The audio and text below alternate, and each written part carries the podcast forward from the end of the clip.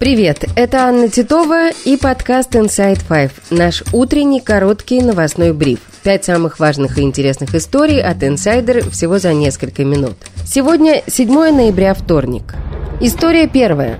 Число погибших в секторе Газа, начиная с 7 октября, превысило 10 тысяч. Такие данные называет подконтрольное движению Хамас Министерство здравоохранения Газы. Его цитирует Аль-Джазира. Количество раненых, по данным ведомства, превышает 25 тысяч человек. Накануне в армии обороны Израиля сообщили, что город Газа полностью окружен. Сектор разделен на северную и южную части. При этом в Цахал заявили, что остается открытым односторонний коридор для эвакуации жителей северных районов Газы на юг. В сети появилось видео, опубликованное Цахал. На кадрах несколько десятков человек идут по дороге в южную часть Газы. По последним данным, всего на юг Анклава ушли примерно 800 тысяч жителей. За последние сутки, по данным Цахал, израильские истребители атаковали более 450 целей Хамас в секторе Газа. Были убиты несколько боевиков, среди которых Джамаль Муса, которого в Израиле считают ответственным за спецоперации Хамас.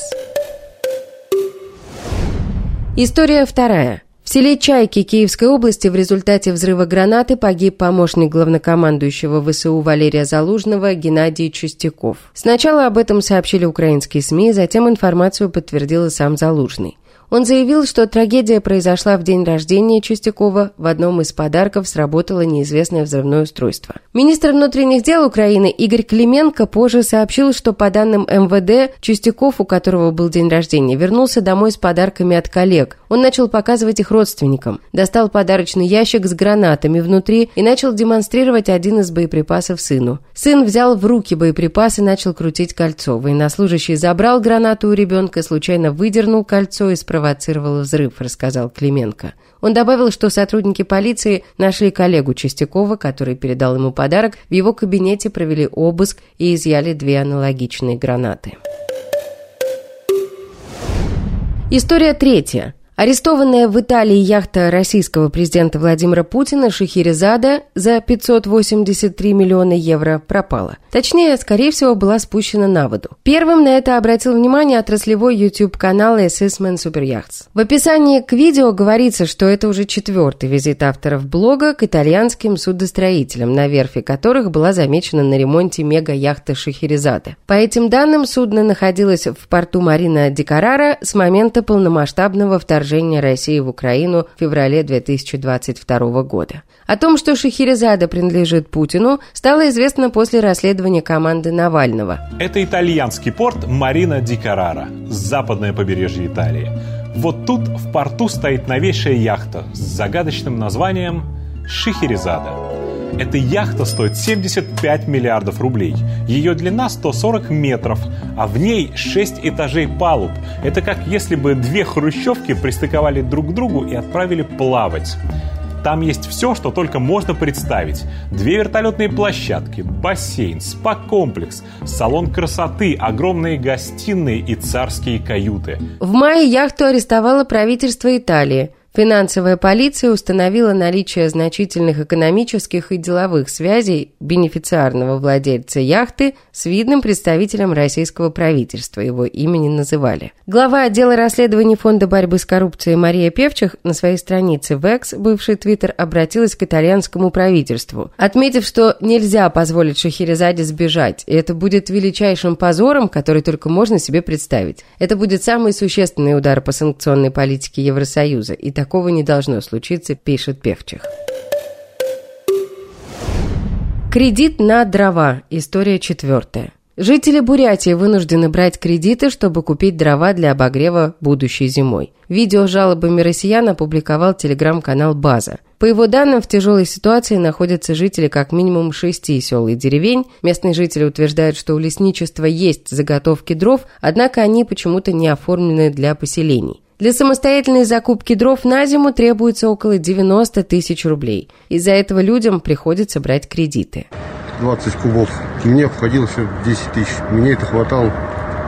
А нынче я не могу, потому что один куб обходится мне четыре с половиной. И, и мне этого не, недостаточно. И мне надо будет кубов 20, наверное. И обойдется мне тысяч 90-100. И я не располагаю такими средствами. Сейчас запретили нам так как деляны не дают, не выдают. 75. Я вот купил валик дров, это мне на неделю. Жители рассказали о проблеме с дровами общероссийскому общественному движению «Народный фронт». По данным канала, активисты обратились в прокуратуру с просьбой помочь людям. Ранее в различных регионах решение проблем людям предлагали в обмен на мобилизацию. Так власти Омской области обещали семьям мобилизованных бесплатно провести в дома газ. Также родственникам ушедших на войну в разных регионах обещали уголь, рыбу, дрова и даже живых баранов, по одному на каждого мобилизованного. Такое поручение дал глава Тувы. И история пятая.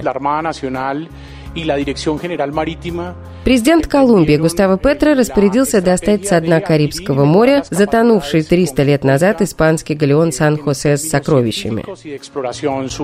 Их стоимость оценивают в сумму от 4 до 20 миллиардов долларов. Об этом рассказал министр культуры Колумбии и передает Bloomberg. По словам министра, президент надеется поднять корабль до истечения срока его полномочий в 2026 году. Поэтому он дал распоряжение ускорить процесс. Летом 1708 года 62-пушечный галеон Сан-Хосе затонул во время битвы с британским судном. На борту корабля были 600 человек, а также сундуки с золотом, серебром, драгоценными камнями и другими ценностями. Корабль нашли, но возник серьезный спор. В 1981 году американская компания Глосса Мора заявила, что нашла Сан-Хосе и передала координаты с его местонахождением тогдашним властям Колумбии вместе с соглашением о том, что половина найденных сокровищ принадлежит этой компании. В 2015 году президент Хуан Мануэль Сантос заявил, что ВМС Колумбии сами нашли затонувший корабль и совсем в другом месте. Он засекретил координаты государственной тайны, но американская американская компания уверена, что это то же самое место.